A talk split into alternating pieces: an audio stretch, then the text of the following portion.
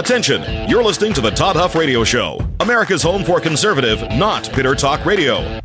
Be advised that the content of this program has been documented to prevent and even cure liberalism, and listening may cause you to lean to the right.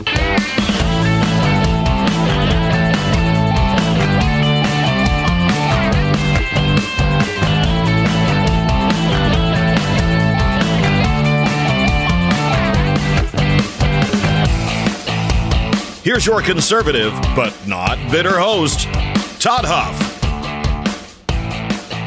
Are you following the logic of the Biden administration on these mask mandates? Good luck if you want to try to do that because it is absolutely anti logical. Talk about anti racist. They're anti logical to the nth degree. Literally, none of this stuff makes any sense whatsoever. Biden just announced um, a couple of days ago, actually, the same day he announced that we should be able to make our own decisions on masks. His CDC, his, let's see, Department of Justice through his CDC, all part of the Biden administration, the executive branch of our government. The very same day they told us that we should decide for ourselves whether or not we will wear masks, the administration decides to challenge the court ruling, to appeal the court ruling um, that was handed down a couple of days ago in Florida that said that the mask mandates on transportation is going to be well, it's going to be stricken down. No longer, it's it's null and void. No longer in effect. They're going to challenge that. We'll follow this, but again, the the the logic of this is completely ridiculous. There is no logic to this. They are anti-logic, anti-reality anti truth. It is a feelings based ideology, a feelings based worldview. And we're going to talk about this a little bit today. In other, not in particular or not specifically related to mask mandates, instead, we're going to talk about this as it pertains to uh, another issue that actually involves the intersection of many issues. And we'll, we'll, um, we'll unpack it today. But before we do that, I want to mention email address where you can send your thoughts and your questions and your opinions and your feedback and any of those things that you would like to share with me as you listen to this program. Todd at ToddHuffShow.com is that email. I welcome you to email me. I like hearing from you. As I've said before on this program, just make sure, make sure that you make the email count. As most of you do, by the way. That that disclaimer or that little that little bit of information there at the end is really designed to target those 0.1 percenters who um, again they may they i'm guessing they follow the same logic that the biden administration did um, pertaining to mask mandates. Anyway so i want to start today. This is this is i guess a story to unpack in a way um, and it involves a lot of things that we've been talking about over the course of of time. Um, some things as recently as this week or last week, some things, you know, throughout, they, they've come up multiple times. And it actually, I, I don't do this often. We normally are talking about things happening on the national stage, things happening in Washington, D.C., things happening that apply to everybody living in this country, no matter if you have a state that's friendly to liberty and that loves the Constitution, you know, on a local, statewide level, or whether you live in the People's Republic of California or anything in between, um, these issues, na- these are national issues. But sometimes, sometimes on the state level, these things, I mean, all these things uh, kind of converge, right? We, and, and I think the reason is because we are living in a society today. We're living in a nation today that has two primary worldviews that, at their core, are diametrically opposed. They're antithetical to one another. These are opposite ends of the spectrum. You have one worldview, one that I embrace, one that respects and, and reveres the way that the founders framed this country. And as I've said, hundreds of times before on this program. that has that that is not I'm not talking about the issue of of slavery. That was a mistake of our founders. It was un, it was the I, I don't want to get into the the details of this. I just I want to get to the the issues that are pertinent to this particular discussion. But I people need to hear this. We're not we're talking about this nation being founded as a nation. You may have heard that. That was Echo in the studio, shaking her her head there, flapping her flopping her ears. Studio studio dog normally lays there completely silent, but I think you may have heard that if you paid close attention. But when I talk about what I love about this country and, and the reverence I have for the founders and how they uh, framed this country, I talk about the the idea that hu- human beings, all people, all people are created with rights that are granted them from God, and that people are not subjects, they are citizens. We are all capable of tremendous things. We have divine inspiration in our fingerprints. It, it is oozing out of us. We are all created with these just I, I think sometimes untapped and unrealized potential simply by being I say simply as though it's no big deal. I don't mean it in that sense, but but but only because we are a reflection of our creator who is all powerful, all knowing, just, you know, God. He is super all powerful um, love be, uh, being of love and justice and and just we're a reflection of that. And it, and it shows. And our founders said, we're not going to create a government that tells the people how to live their lives. In fact, we're going to create the opposite. We're to we're to let the people we're going to make this government be of by and for the people. And the founders did not fully realize their vision because of their position on on slavery. And there's a whole bunch to this and and you know there were folks against this and we know that Washington um, in his will freed all of his his slaves. I mean there's there's an evolution for for some of the founders some were against it some some were in favor of it. But over time the nation was able to fix that and get it right. And I don't want to get I don't want to focus on that. But I do, I know people need to hear that. And I'm not talking about that when I talk about the reverence I have for this country. I am talking about these principles and ideas that were, I mean, candidly, the United States of America was the, uh, the trailblazer on these particular issues, these concepts, these ideas, these, these things that unleashed the creative power and the ingenuity and all of these blessings and benefits that we see happening in our culture and society that came from this very fundamental, uh, fundamentally simple, really, idea, but profound because of its of its ramifications. It's rooted in truth, and so I have that just profound respect for the founders. If they followed in the footsteps of most countries that or most leaders who won a revolution they would have put themselves in power. They would have subjected the people to their authority, to their whims, to their wishes, to their edicts, to their decrees, just like all the other folks throughout history more or less have done, but they didn't do it. Spectacular, spectacular stuff. So I adhere to this this worldview. I have the worldview that says our rights come from God our government, our, our founders recognized some of these truths and they they realized that government is a necessary evil and it should be limited in scope and power. And they did everything they could to frame something that protected the individual while also creating a government that could do the legitimate things it needed to do, but not not uh, not anything more, nothing more than that. That's worldview number one. Worldview number two Worldview number two, which is led by the godless radical left.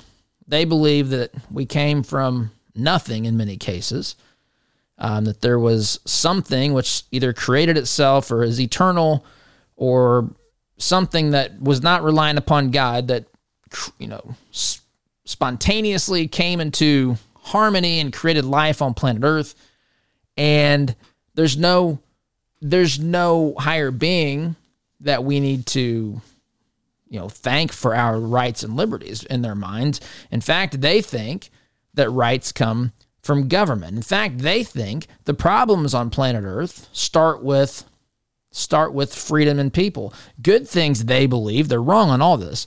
Good things they believe in fact i don't that, know that they would call them good because they don't have a standard by which they can even judge morality because they don't have a a standard bearer of morality because they don't believe in a creator. So they just have this list of things that can apparently change, apparently change based upon their whims and wishes and so forth, personal preferences. No absolute truth, except the absolute truth that government should be in control of as much of your life as necessary. Government is the great creator of fairness. Government has to step in. I don't believe any of this. I want to make sure in case someone grabs a sound a clip of this so I insert those words every once in a while to make sure that you know I'm not saying them based upon my belief, but rather to describe to you what we're up against.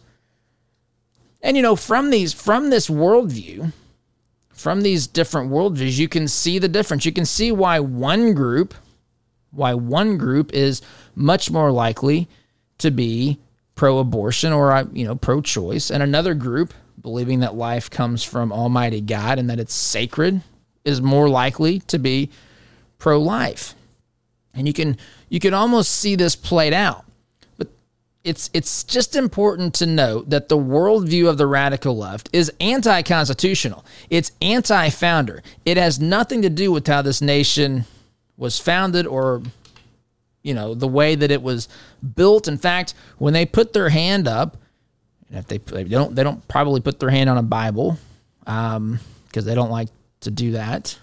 They might, uh, who knows what they do, but they put their hand up and solemnly swear to defend the Constitution. I mean, by virtue of their worldview and ideology, they, they don't like it. They hate it. They believe America is the problem. And they want you to believe that anyway. But I think deep down, deep down, the truth of life makes itself known in those quiet moments. It's, it's unavoidable. Right? I mean, the Bible even talks about this. I've mentioned this. So that men are without excuse. So that people, I don't mean that in a gender specific way, so that mankind, humanity, people are without excuse. Some of these things are self evident in our in our universe. And they know. They know that they are choosing things that are antithetical to right and wrong, but they don't like the idea that there is a right and wrong. They don't like the idea that they're accountable, that they're accountable to um, to some moral code. Heaven forbid they're accountable to some sort of a creator. They don't like that. They like to be the gods of their own uh, universe. And we all have free will, by the way. I'm just telling you, this is the, the, the core of the ideologies. They're that distinctly different from one another, and they're pulling in opposite directions. And so, worldview feeds culture, and culture shapes politics. And so, we talk about politics and we talk about culture. And those are important things to get our hands around. But really, it's the worldview, it's how people think about the basic questions of life that's going to shape how they think we should live in a culture and what the government should do related to those uh, to those things in our lives.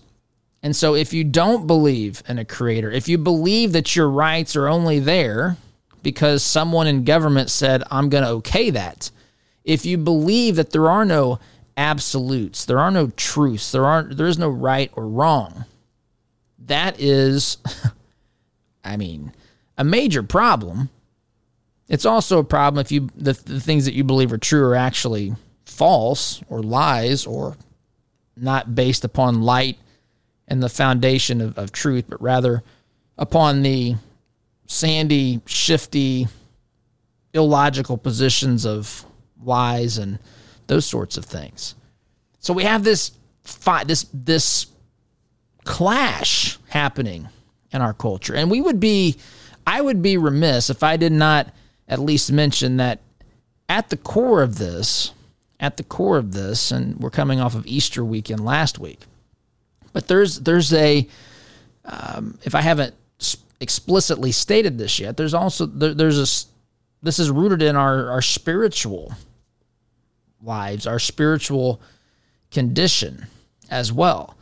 And there have been moments in history where this nation um, experienced great revival in the Christian sense. We're, we're really looking at it on that that level. I mean, we we need to see people embrace truth. We need to see more people, um, you know, accept, say, some of the the timeless truths that you'll find in the Bible. And I don't want to make this I don't want to make this a sermon this morning. I, I don't because I want to get into this this issue. I'm not that there's anything wrong with that. I'm just saying that's not I want to make sure you know I'm staying on, on track with this. So that's that's the basis for this. So I want to take this conversation to the state of Michigan. The state of Michigan, just a little bit north of where we are in the Hoosier State. Well, that's home base for us right now. That's where we are right now. We're, we're back home from the initial uh, start of the Truth Tour. So I'm going to read a headline here AmericanWireNews.com. Woke Michigan Democrat accused of being a groomer fires off angry rant over, quote, hateful nonsense. So there, there's a battle happening in the Senate, as there is across the country. We've seen this in Florida. We've seen this in other states that have introduced uh, certain legislation that has to deal with things like uh, transgender students in women's sports, for example, or critical race theory being taught in schools, and a lot of these social things, a lot of these woke experiments that are being, I think, forced upon students, or people believe that they're being uh, forced upon students without parental consent. That's another another term that you hear in these battles and discussions that we're having. Again, one worldview believes believes that children are a gift of God and that parents are responsible for children until they become of age. The other worldview says, no, no, no. These parents are the are the problem. These parents are the ones who are teaching kids certain things about gender that we don't think are true, and we believe it's the job of educators, woke educators, to fix the problem. So we're going to talk to your third grader, kindergartner, whatever, about personal pronouns and body parts and all sorts of stuff, even against the wishes of the family. In fact, they will, in some cases, you've heard them do this, and I've got to take a break, but you've heard them come out and actually, without any reservation or hesitation, they say parents should not have a say in school curriculum. Folks, parents and taxpayers absolutely should have a say in public public school curriculum. I mean, this doesn't get any more fundamentally basic than this.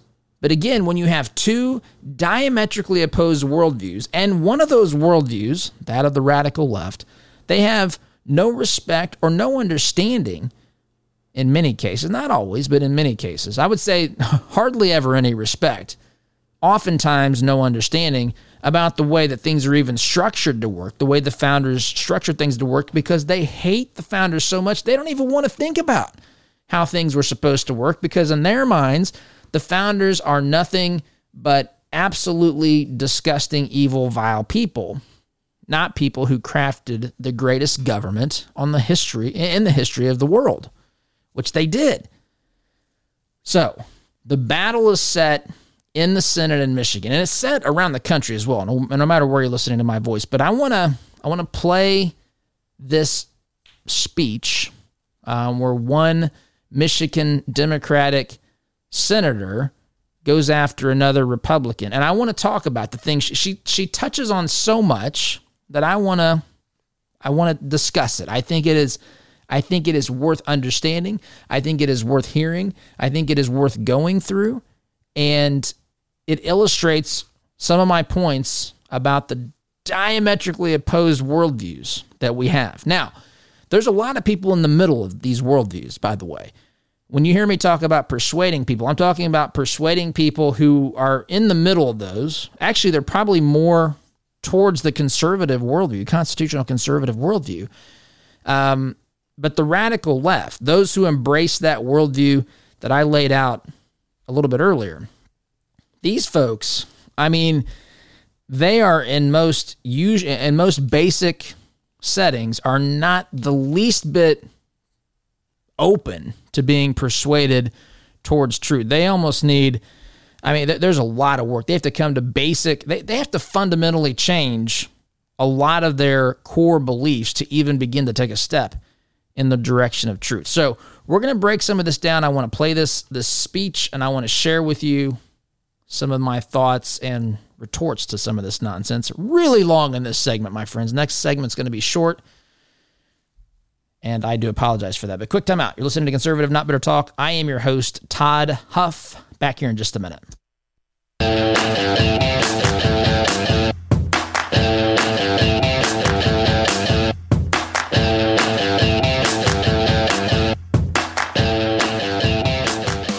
Back, my friends. So, I was really long winded in that first segment, so I'm to really have to pull it back in here this segment. But I do want to get started on this because I I think that this is this this battle is happening across the country and it's also happening of course in Washington D.C. So there's a senator in the state of Michigan. She's a Democrat. Her name is Mallory McMorrow. And she has a I guess you could say a a tiff with Senator Lana or Lena, I don't know, L A N A, Theis, T H E I S, Republican. Um, and this has been brewing for some time. This, this, the, all of the the woke issues of the day, um, are really, I guess the the starting point for this disagreement, and, the way that they're, I guess, dealing with each other. Um, but Senator Theis, the Republican, and Senator McMorrow, the Democrat had been kind of going back and forth at one another. Um,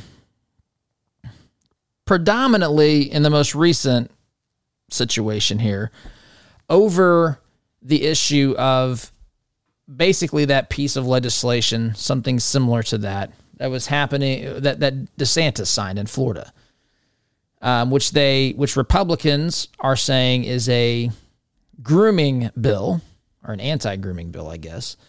And the left gets upset at this. They call it the Don't Say Gay bill.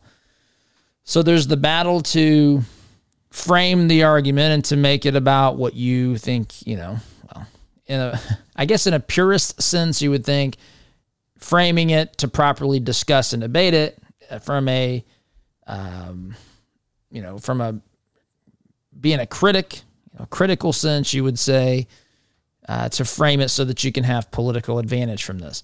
So recently, the Republican Senator Theis had been offering the prayer, the prayer, by the way, which who would have thought? I thought, I thought we weren't supposed to have these things. And I'm not arguing against it, by the way. I'm just for those who say um, that the founders wanted no influence or prayer and those sorts of things in government. I mean, it's it's. I mean, just go to the Supreme Court, by the way, and see Moses chiseled in all all that stuff. But anyway, there was a prayer before this session, and in the prayer, the Republican Senator Theis says this: "Dear Lord."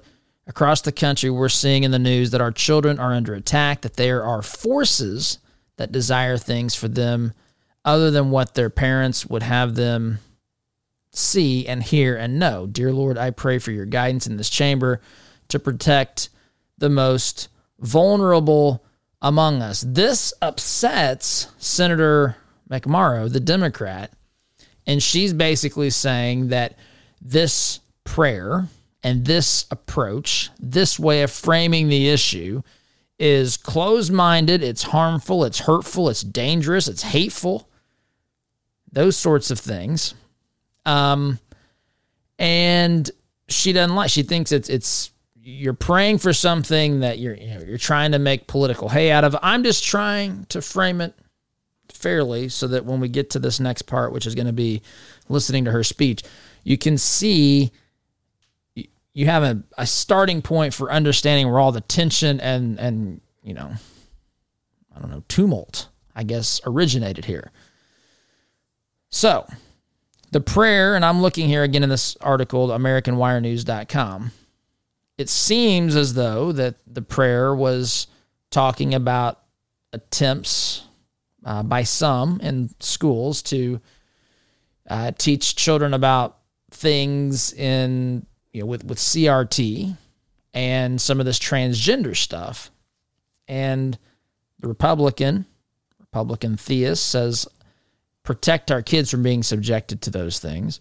The Democrat McMorrow, who we're going to find out in her speech here that we're going to get to next segment, is um, she professes to be a, a Christian. She's a, a Catholic, I think, is specifically, um, you know, she, she's Catholic by faith, and she's this rubs her the wrong way, right? You're you're praying for something that you're saying is against the will of God and this is something that she would say I defend or I stand up for, but you're misrepresenting what I stand up for, what I believe in. This is not this is not contrary to my faith. In fact, I actually think that what this is again her, the Democrats' perspective here, Senator McMorrow. This is what my faith actually commands me to do. And so I want to talk about this because you know why I want to talk about this the most? and I got to take a break. But I want to talk about this the most because this is kind of the starting point of our truth tour. I think that one of the things that I hope to at least have some influence or uh, ability to to bring to the attention of people who are who are within the church, the Big C church. I think it's important to to note I don't think the church should be involved in quote politics. But what I do I do think the church should be involved in in discussing the culture and discuss. I mean, this is what the prophets. I mean, this is done throughout history. The prophets and uh, you know these folks that God used, they they went and spoke out against certain things that were happening uh, in a culture at a given time. You know, and and articulating biblical God, you know, God's principles for these things. So I don't think churches should be involved in quote politics, but I think politics has hijacked a lot of the things that the church and Christians should not be afraid to speak up about. And we've been, I say we collectively, I don't even, you know, mean you. The Big C church has been tricked into saying, we don't want to talk about politics, but oh, by the way, everything's politics, right? You've heard me say this on the show. Everything's political. What you eat, what you drink, what you drive, what you wear, what you wearing your shirt, what whether you subscribe to Netflix, go to Disney, everything's political now. And that's unavoidable when you have this diametrically opposed, these two diametrically opposed worldviews that are clashing with each other in the culture and, of course, in the political sphere. And so the church had better wake up and, and insert itself in these discussions, realizing that not everything is technically politics. They should leave politics to politics, but where the Bible speaks or where Christian principles are, you know, uh, actually where the Bible speaks on an issue, the Christian faith, the church should not be afraid to do that, even if it sides with one political party or not. It's not because of political reasons, it's because it's what the Bible says. And we have been so hoodwinked into silencing ourselves and relegating ourselves to the back corner of the room sometimes that it's sickening to me. Anyway, she brings it up. I want to talk about it. We'll play her soundbite with some of my commentary after the break. Sit tight. Be back here in just a minute. All right, my friends, I'm going to get right to this because she's she speaks here for a few minutes. This again is the Democrat Democrat that is speaking before the Senate in Michigan. Senator McMorrow, I want you to listen to her speech here. We're going to stop this in parts. I don't know. I might play most of it and then talk, but I want to get as much of this in as possible. Thank you, Mr. President. I didn't expect to wake up yesterday to the news that the senator from the 22nd district had overnight accused me by name of grooming and sexualizing children in an email fundraising for herself. Now, pause. I didn't mention this part. I laid the groundwork before this, but in addition to the other conflicts they had, there was an email that went out um, from Senator Theis, the Republican, um, that, well, characterized or disparaged, depending upon your viewpoint, um, this particular senator because of how the bill, these bills that are, um, well, Republicans would say that are trying to prevent grooming from happening and uh, students from being exposed to discussions that their parents aren't ready for them to be exposed to because they're too young. Democrats would say it's the don't say gay bill or whatever. So there was an email that went out, and in that email, she basically um, either directly or indirectly called Senator McMorrow uh, a groomer of sorts because of how the bill was being framed. So here's, I'll let it, her continue here. So I sat on it for a while wondering why me? And then I realized because I am the biggest threat to your hollow, hateful scheme. Because you can't claim that you are targeting marginalized kids in the name of, quote, parental rights if another parent is standing up to say no. I mean, that's not necessarily an ironclad argument. Apparently, if there's one parent who disagrees with the assessment, according to Senator McMorrow here, that um, in order to protect children from these these things being taught to them or being that they're being exposed to in schools, this gender stuff or sexual stuff or whatever. If one parent stands up in disagreement with that, uh, that that you know, saying we shouldn't have those discussions, that therefore um, that silences the argument. Doesn't seem to be very logically sound to me. But she's she's ticked here. She's ticked here. And as she speaks more, you're going to hear why. So then what? Then you dehumanize and marginalize me. You say that I'm one of them. You say she's a groomer. She supports pedophilia. She wants children to believe that they were responsible for slavery and to feel bad about themselves because they're white. Okay, pause. So she hit on a lot of issues there, right? She hits on the issues of critical race theory. She hit on the issue of the transgender stuff.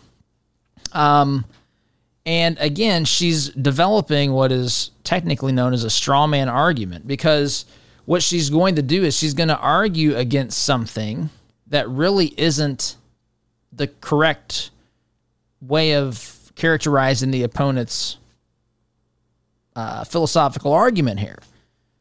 Because these say critical race theory for example. Critical race theory literally does teach it literally does teach that what if if you're a black student first and foremost we've interviewed uh, we've had guests on here that have that are experts in this. They've explained that in public schools if critical race theory is being taught the only thing that matters the first thing that matters and really the only thing is the is the student's race and there's almost um, you know this this well there is this teaching that says if you're white you're racist by nature.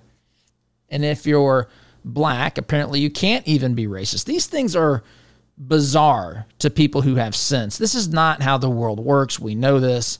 And so when the bill is characterized like this when someone says when someone says you want someone to feel bad for their whiteness the reason that they say that is because of what I just said. Now, she doesn't like that allegation. What she wants to say is, you wouldn't know about slavery, which I don't know if she said it yet or not, but she gets to this. We wouldn't know about slavery if it wasn't for critical race theory. Is she kidding me? Folks, did you were you subjected to critical race theory? I graduated in 1996. Didn't even know of anything called critical race theory back in those days. Didn't care about that. Well, I did a little bit. I did more than most students, but I had other priorities, of course, back then. I knew about slavery.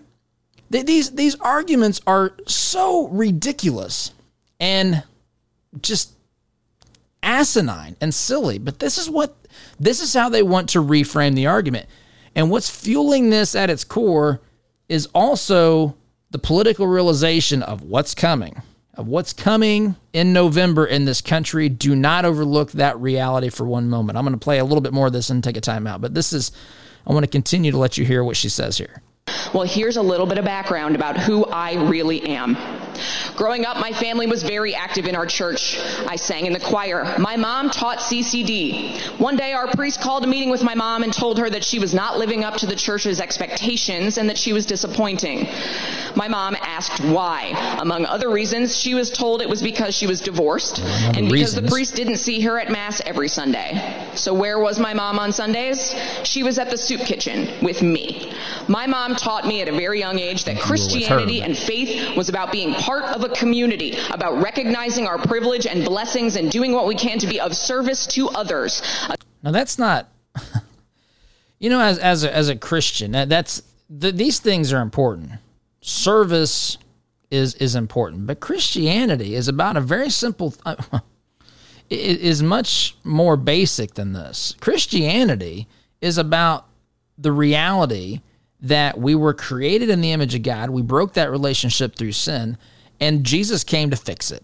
That's what Christianity is about. Absolutely, absolutely, we are supposed to have, as believers, the fruit of the Spirit. And these, this, you know, God living through us or following, you know, His will and listening to His instruction would lead us to do things that are good for the community, that, that, that does lead us to serve. That's absolutely true.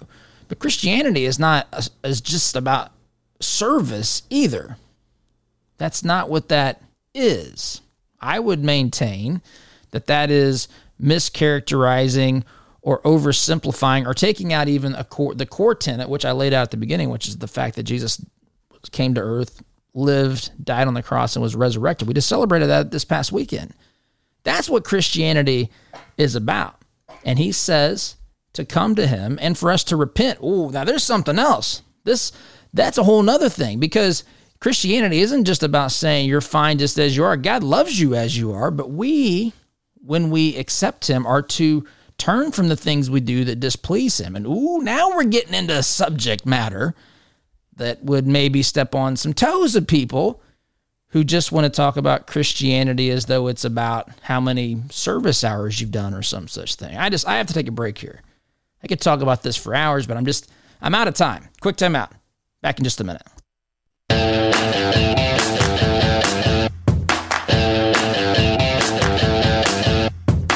Welcome back, my friends. I, I welcome this discussion. This to me has it's pushed into the main the mainstream here issues that are critically important in our political well ideologies, discourse, and worldview. And it is important to understand this. She gets into um, we're about a third of the way through. In fact, as I was sitting here of, of, of what she had to say, she had about four, I don't know, four minutes and forty seconds or something.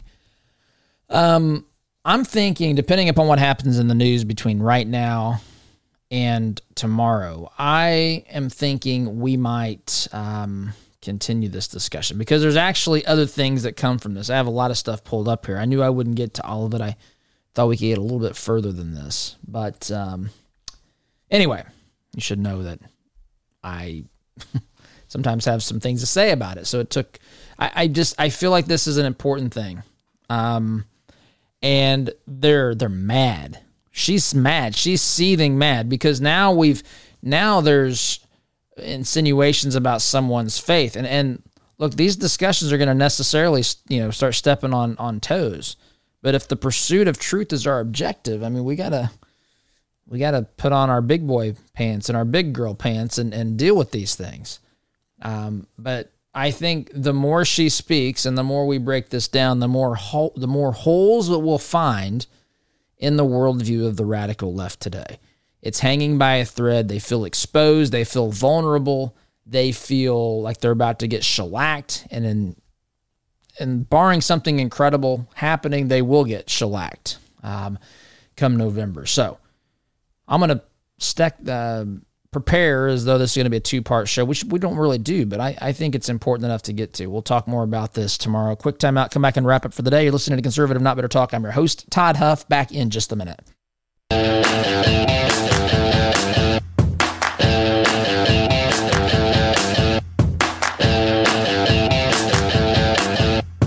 Ask me, my friends, this these discussions, these discussions that expose some of the radical left's thinking, exposes some of the fallacies of their position, exposes some of their, uh, well, just the way that they misrepresent what the issues of the day are. These bills, the, the bill in Florida, for example, is not designed to harm people who have questions about gender identity. It's, it's to protect children, young children, from being exposed to conversations about those things, to having ideas and thoughts that they can't even begin to wrap their little minds around. So I welcome this discussion. We're going to probably return to this tomorrow. Got to go now. SDG Cinema. Take care.